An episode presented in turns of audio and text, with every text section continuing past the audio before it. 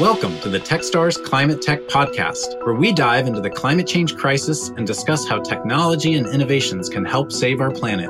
I'm your host, Cody Sims. Join us as we talk with sustainability experts, investors, and founders about the issues we're collectively facing today due to climate change and how entrepreneurship can help.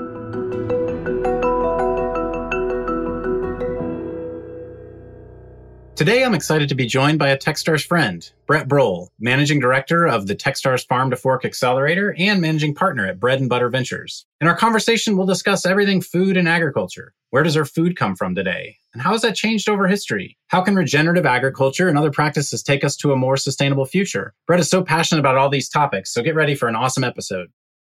Brett, it's so great to have you on the pod. This is going to be a fun one. You and I have known each other for many years via Techstars. But why don't you take a minute here to share with the listeners a bit about your background? How did you become a food and ag investor? Kind of by accident, honestly. Some of my interest in food and ag came through my wife.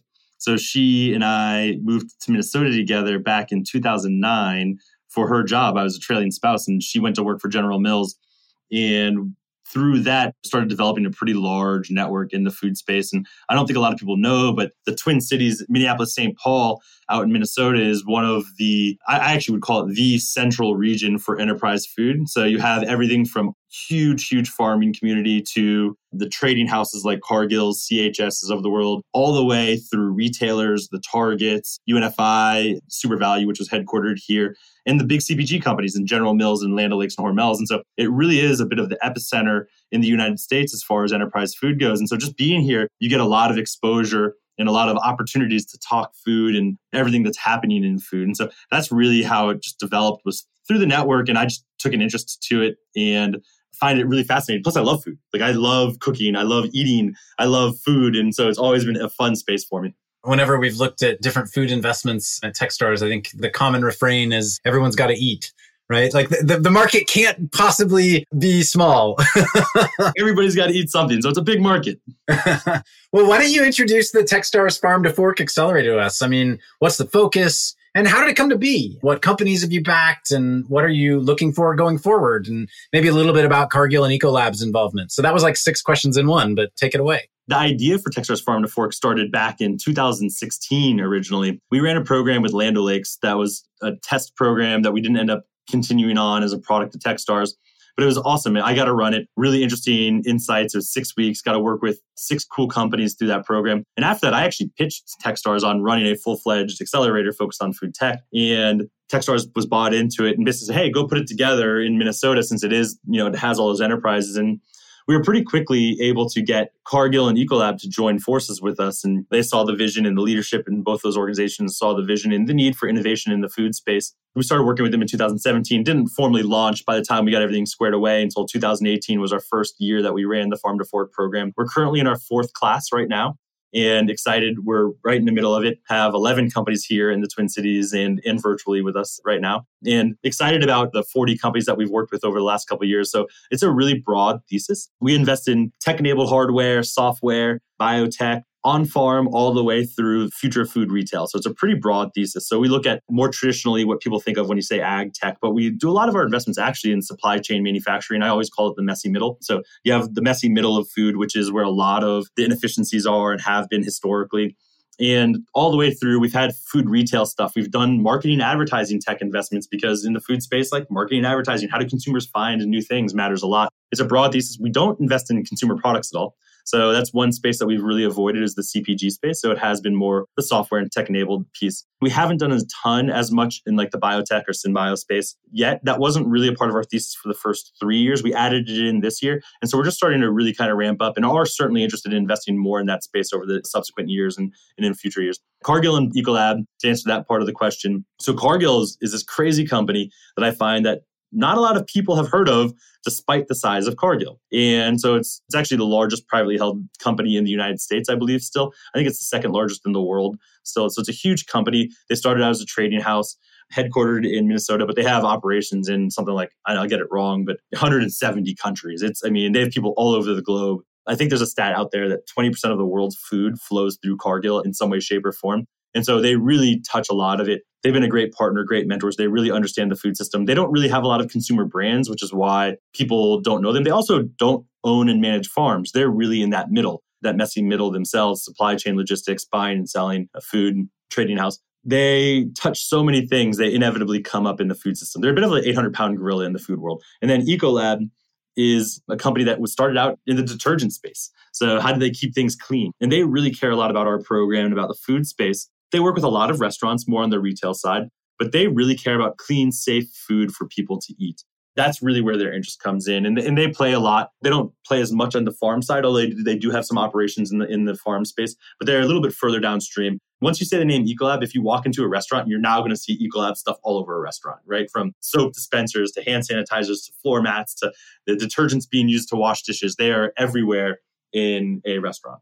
That has happened to me for sure. Like I hadn't heard of them before we started working with them at Techstars. And yeah, now I, I notice their brand all over the place when I go into places both these companies are huge, right? I mean, they're billions and billions and billions of dollars in revenue. So they're big, huge companies that have the opportunity to help the startups that come through our program with a tremendous amount of advice and expertise. Why don't you tell us a little bit about outside of the Techstars Farm to Fork Accelerator? You've also built a successful early stage fund that focuses on food and agriculture tech. Maybe share a bit more about Bread and Butter Ventures and what you're focused on there. It's a seed stage fund where we invest in similar thesis to the Techstars space. No surprise there. We, we, you know, we typically would come in after a Techstars, a company goes through Techstars, and we have invested in some Techstars companies, companies that have come through Techstars through it. But it's a real similar focus. And when we first started the fund, and we're going to talk about this later maybe, but there wasn't a lot of capital for food and food tech.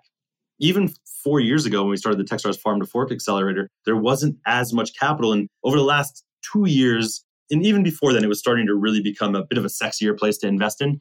And with actually kind of following the sustainability and the interest in sustainability, one of the natural spaces to go to when you talk about impact and sustainability was food because the food system has such an impact on the planet. I think that that's actually been a driver of the growing interest and the growing amount of capital that's available to food tech startups is the sustainability side of it. But just in general, like what you said at the very beginning, everybody's got to eat. So it's a huge market. And it's one of the markets and verticals that hasn't been as much of a focus area for founders historically for whatever reason. There are opportunities in it to do things like how do we replace Excel? How do we replace paper and pen? All the way to like automation and robotics and artificial intelligence. So there's a tremendous amount of opportunities across the entire system. Why don't you maybe start at the top with us for those of us who don't know a lot about the food and ag sector and break it down? Like help me understand just as a total newbie to the space, sort of what the market itself looks like.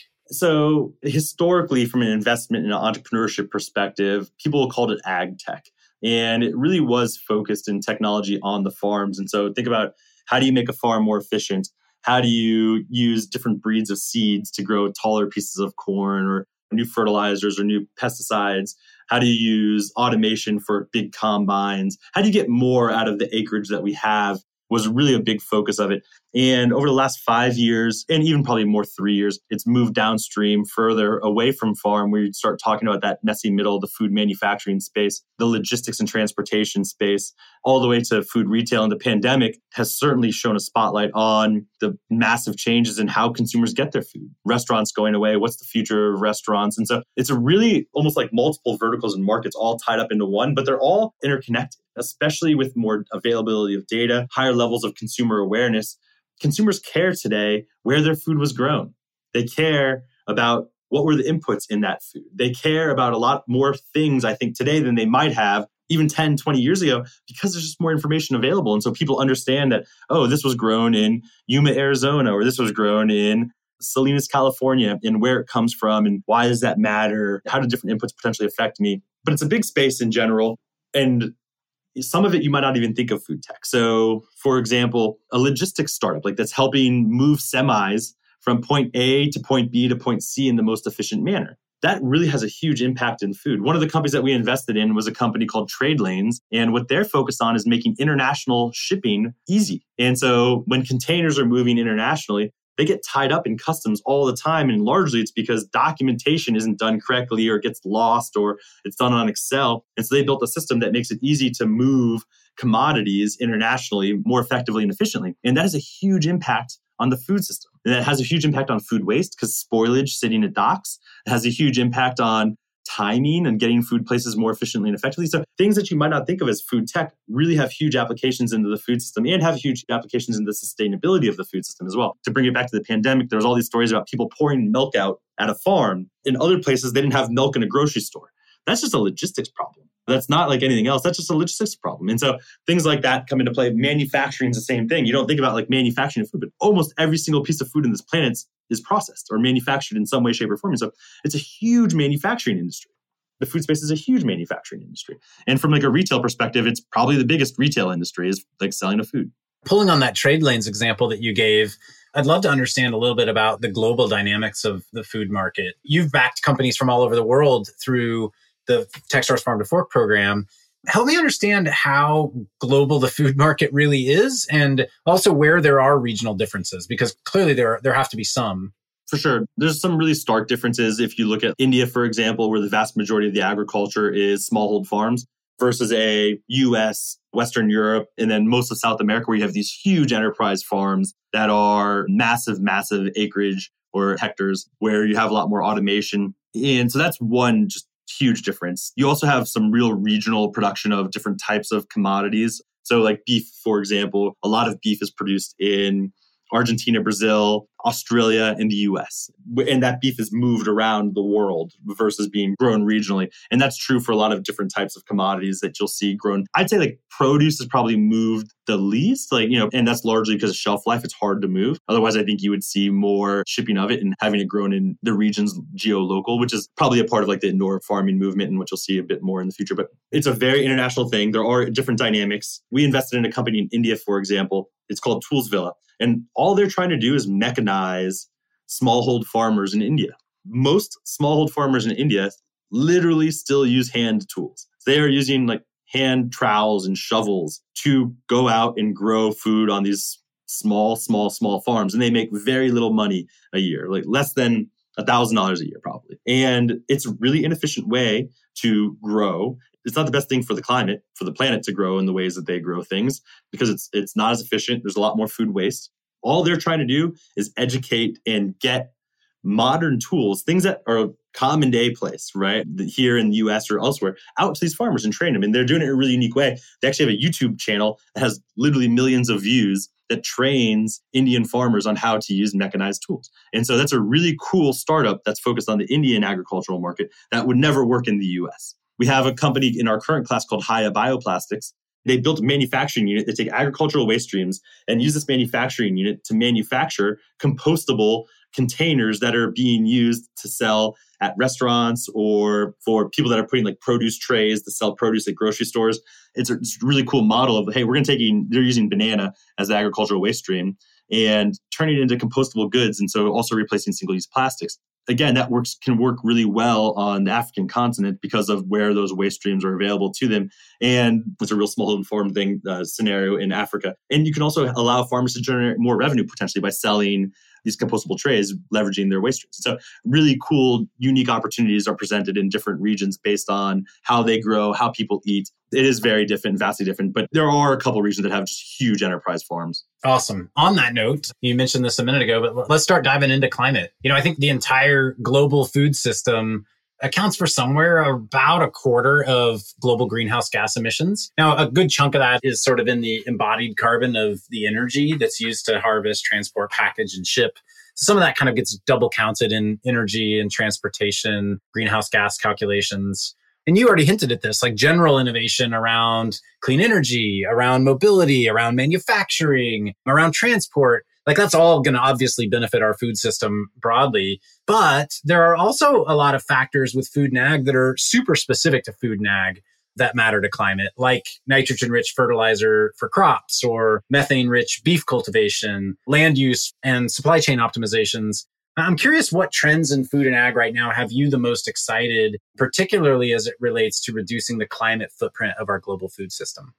I mean, there's a couple ways that things that we've looked at. We've mentioned alternative proteins a couple times here. That's certainly always a topic of conversation whenever you bring up making food systems more sustainable. And that is very interesting to me. I like cell based. I think cell based is going to be, you know, plant based is interesting. And I think obviously we already have some huge companies in the plant based space. I think cell based is going to be bigger in the long run Maybe break down the difference for folks who don't know the difference there. Yeah. So plant based, you're using plants to mimic proteins, but it's still plant based protein. So usually they're using soy. The vast majority of plant based proteins are created with soybeans.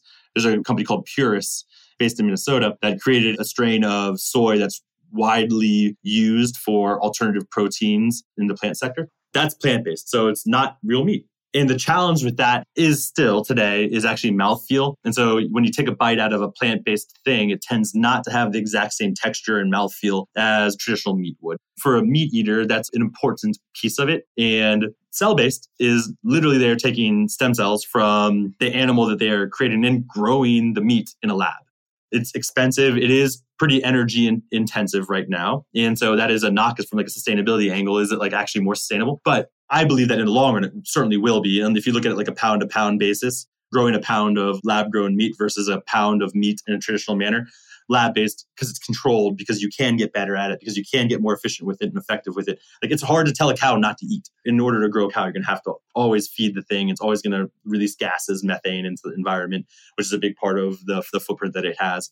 I actually think that the molecular side or the cell based side is going to outpace plant based maybe it's 20 years from now. But because I actually think that the meat eater, the person that wants to eat proteins and traditional proteins, is more likely to accept that than a plant based alternative. When you go to a grocery store and you buy ground beef and one is actually beef, and it, maybe there'll be a sticker on it that says like one will say traditional grown and one just like kind of you have like organics now in a grocery store where this one's organic and this one's not. I could see a world where like you have a sticker where one's like lab and one's not, but it's the same thing. It looks exactly the same. And it tastes exactly the same it's a little bit less of a leap of faith for a consumer. And it's just a huge space and it's not going away. Anything else in the carbon reduction world and in the food and ag space that, that gets you excited?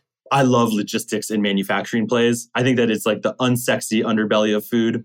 And so I love anything that makes our supply chain more effective and efficient. And when you talk about like food waste, food waste is a huge emitter of gases that are not good. Like when food goes, like it spoils and release emits and you spent time growing it and all this, you know, all of that input too we can talk more about like feeding the population, but like food waste is just such a huge problem. And a lot of it is actually in the supply chain, not something went bad in my refrigerator. It's in the supply chain. And so I'm really bullish on supply chain focused startups. And so we have a company called EcoPlant from that was out of Tel Aviv, Israel, which helps make food manufacturing processes more effective and efficient through the management of the compressor systems, which sounds crazy unsexy. And I love it. Like it's the most unsexy thing. They're working with some major food enterprises that you would, would have heard of. And they're showing that they're reducing the energy costs of these compressor systems by like 20, 25%. And the compressor systems in these food manufacturing facilities are the number one user of energy. And so if you can like reduce that footprint that significantly, it's amazing. Like, and it also excites me from an investment perspective because from day one, when they go in, they have a positive ROI for their customer. They charge a percentage of the energy savings. And so, A, they're reducing their footprint.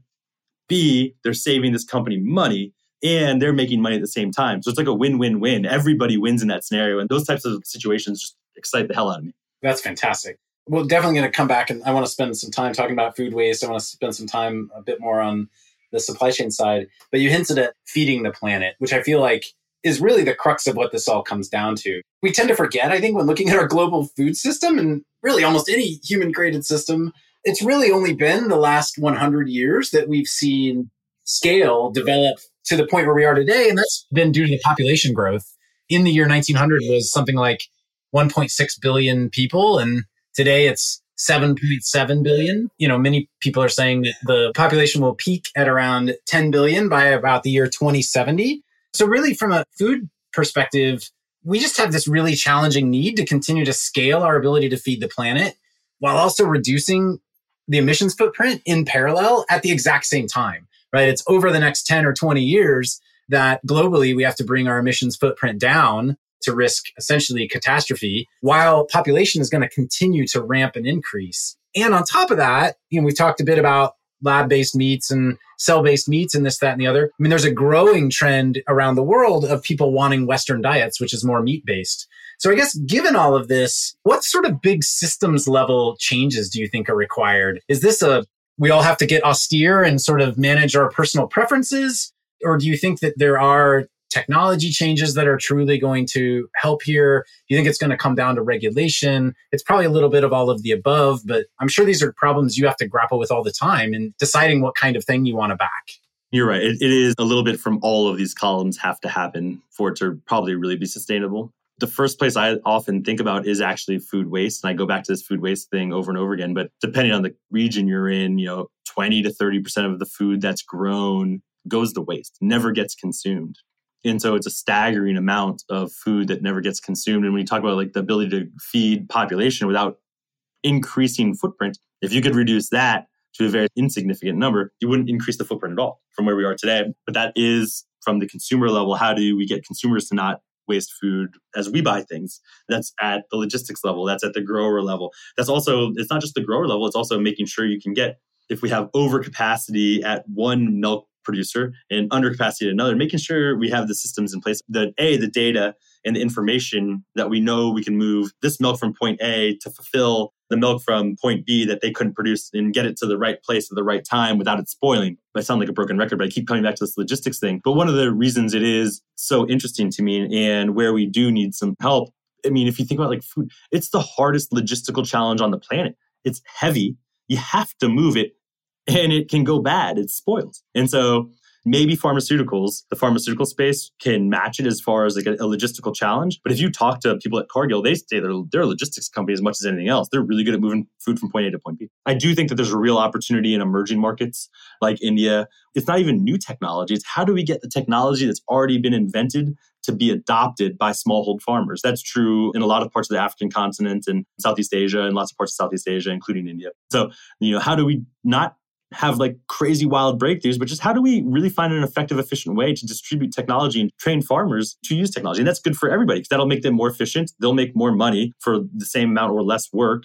And it's, you know, they'll be able to produce more food at the same footprint level. You know, I think from a protein standpoint, it is probably going to take things like plant based proteins to get really close to what you'd expect in a burger. You know, a meat eater will be happy eating a soy based. Even soybeans have a footprint that might not be as great as a cow, but it still has a footprint. And so it will take cell based. I think cell based will be a big part of the protein future for sure. So those are some breakthroughs that are coming. That's great. The training concept, and we've seen the success of we have a Techstars portfolio company, FarmCrowdy, that that's what they do, right? They train farmers in Nigeria on how to use modern farming practices, and they're building a great business as a result of that. So I think seeing that firsthand. You've talked about food waste a few times where I sit in the climate world, I see so many founders excited to work on food waste. It seems like it's a kind of a common entry point for a lot of founders who are trying to come up with an idea that they can do that has impact, that has climate purpose. And I'm curious about your general thoughts about building a business in this space. Do you have examples of folks you think are trying to tackle it the right way? And then I'm sure you've seen lots of people running into pitfalls when it comes to trying to build a business in the food waste space as well that you maybe you could share just as as helpful advice for founders who are out there it is a really hard space to build a business in. I actually think that the easiest way to build a business that affects food waste is actually almost tangentially, like where you are a logistics company and you're solving a real problem in logistics, or you're a manufacturing company, you're solving a real problem in manufacturing. One of the ROIs for your customers is reduction in food waste in that space. And one of the reasons it's hard to do it is it's hard to get people to pay for reduction in food waste. People just assume it's going to happen. And so it's kind of written in. And it's always easier to be able to increase revenue than it is to sell an increase in revenue than it is a reduction of cost, especially a cost like a food waste cost. And so you see a lot of upcycled plays right now. That's really interesting and exciting to a lot of people. We invested in one company that does upcycling. They upcycle okara, which is a byproduct of the soy manufacturing process, and they're turning it into a flour. So it's an ingredient that can be used and has additive benefits. Is that Re- Renewal Mill? Yeah, Renewal Mill. It's out of Oakland, Oakland, California. But there's a lot of steps to that. It takes a long time. A, you have to be able to do that efficiently and effectively. And if you're going to try and sell it as an ingredient, you have to have a really consistent ingredient to have any large purchasers buy it. So if General Mills is going to buy everything, they want that ingredient to be the same every single time, you know, with very low variance. And so it can be a difficult place to go into and get into in that world. So, you know, just be aware of that. Go into it with eyes wide open. You see a lot of like the imperfect foods, and then there was a lot of the imperfect foods knockoffs or the ugly produce, basically, where things that would have historically been thrown away. Really, that company, those types of companies are, are actually logistics companies. That's how do we go and collect? And that's the challenge is how do we go and collect these things that were going to be thrown away and then monetize them in a way that's meaningful enough to at least cover our costs of moving them from point A to point B. There's another Techstars company out of Canada called Flashfood that's doing that rather effectively, right? In terms of taking grocery store food that would have been thrown away and helping grocery stores monetize it more effectively. Yeah, and that's a hard challenge too. You know, and so how do you manage putting? Do you put physical things inside the grocery store? So how do you make that work in and of itself? We have a company that Techstars Farm to Fork companies called Food, and what they're using is they're using computer vision to help monitor and manage things at like hot bars or if you're in a kitchen at a restaurant like what foods are getting thrown away and wasted because they weren't getting consumed and a variety of other use cases. And it's a, really an inventory management play. Like how much should we be making? And so it takes collects data that human beings have been doing but they're using like paper and pen and not really analyzing ever and automating a lot of that process to make restaurants and supermarkets and other big food suppliers better at inventory management. So they're just not overbuying or overcooking things that aren't getting consumed every day. And so that's a really interesting use case for computer vision in the space. You can imagine that also at the back end of a grocery store where we're throwing out food every day that's expired. But how are we really collecting that data and leveraging that data to make smarter inventory decisions? And you could use computer vision and something like what Phood is doing to accomplish that goal. And that's why that company excites me in that food waste space I'm going to pull on the thread of logistics. And you were saying, hey, I see a lot of food waste companies that at their core are actually logistics companies. You had one last year that I want to tie that into packaging, right? So I also hear a lot of startups that are wanting to come into food and like work on sustainable packaging. You had a company, Ixon Technology, that I think is doing just that. Like they've invented a new way of packaging food that actually completely changes the supply chain of cold storage for meat. Maybe, you know, share a little bit more about that and and then just any sort of trends you have on packaging. I guess Dispatch Goods in your current class is also a logistics company that is improving packaging to some extent too. Yeah, both of those are great examples. And, and Ixon's doing exactly what you just said. They have a way of packaging and storing proteins where you can keep them at room temperature for up to two years and the protein doesn't go bad. They're based in Hong Kong. He mailed me a cardboard box full of pork chops overseas via regular FedEx, like not cold stored, not shipped in anything. I got them in my house. I cooked them for myself, my eight year old, my six year old, my wife, all at the same time. We ate them and we all survived. Who knows what temperatures these things were stored at? We didn't get sick um, and they tasted delicious. And again, like you talk about the food waste reduction, that reduces, if you can store protein for up to two years on a shelf, that reduces food waste. But also, talk about reduction of energy needs. If you reduce the need of cold chain for protein shipping, that's a game changer. And it matters a lot to the manufacturers. Like, let's just say Cargill, who manufactures a lot of protein. If they don't have to pay for cold chain, that's a huge ROI for them. Even if the food waste isn't an ROI for them, the reduction of cold chain is. And so there's all different kinds of interesting ways that they can play in this world. It can be direct to consumer, it could be B2B. There's just all kinds of opportunities in front of a company like Ixon. You mentioned Dispatch Goods. They're also a logistics company. You're right what they're doing is they're trying to remove single use plastics from restaurants and enterprises, specifically when you're taking food away to eat from somewhere, rather than you having to use a compostable or a plastics container. They actually use real containers that you take away, you drop them off at a drop site, or dispatch goods will actually come pick them up. And as they get to scale, it is a significant reduction on environmental impact not just through reducing plastic from being in the ocean, but also environmental impact, the production of the plastics. And they've done a lot of studies in, in case studies, and it does take some scale to do because people have said, like, oh, well, you have to drive around and pick them up. Well, yeah, but as long as you're doing picking up enough items per stop, and eventually, I'm a huge believer in robotics for the food space, a huge believer. Eventually, that last mile stuff is going to be taken care of by robotics, in my opinion. And so it could be a huge game changer. And there's another company in the space called Loop, which they're focused more on um, reusable packaging for CPG world. And Dispatch Goods is an amazing company out of the Bay Area that is more focused on restaurants and then working with enterprises and, and enterprise cafeterias or, or last mile um, companies. So,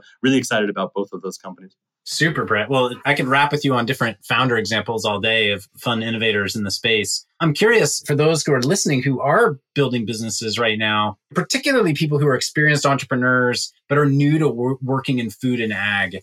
What advice do you think is important for them to know about trying to get into the food and ag space? If you're trying to sell to farms, remember that farms are cyclical. Most farms are cyclical. And so if you're trying to do pilots, like you go in one growing season and run it, it's it's longer sales cycles, and so you tend to need a bit more capital. Is um, one thing at, at the farm level. While there's a growing amount of capital focused on food tech, it's still is not at the level of some other spaces like a fintech or um, some other verticals. So there's still more and more generalist funds. Some of the big names out there are moving into the food space. But as far as like just focused on food tech, it's still a relatively small community. And so be ready for that when you come into this space as well. And then I think the biggest thing too is what's the ROI? Like put yourself in your customer's shoes. Even if you are the most, you have the greatest idea to fix the planet and, you know, through food sustainability, you're going to have to show an ROI to whoever your end consumer is, whether you're a B2B or B2C company. Like they have to have that value in what you're doing. And it's actually really tough to sell the sustainability angle on in and of itself. You have to be better, cheaper, faster. You have to do something else in addition to the impact play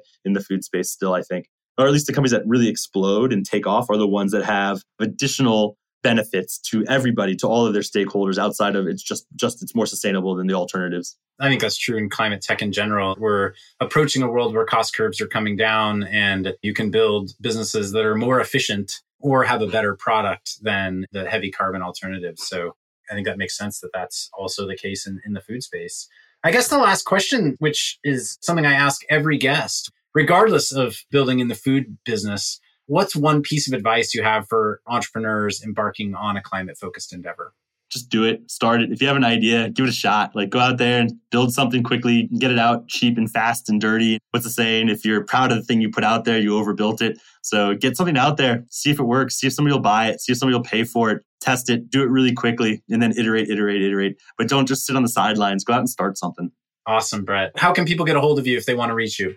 Um, I'm pretty easy to find. My emails, I'm sure we can put it in the post that post here, but it's brett.brohl at techstars.com. You can find me in, on Twitter at Brett Brohl.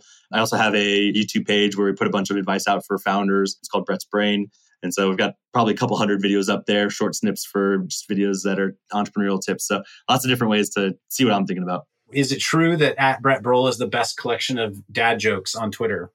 It is. Highly recommend people check it out. Brett, thank you so much. It was a lot of fun. Thanks for all the work you're doing to help us build a better food economy. Yeah, thanks, Cody. Thanks for listening today. We hope you enjoyed the discussions. You can check out the episode notes for more info about our guests and resources we mentioned. See you on the next episode of the Techstars Climate Tech Podcast.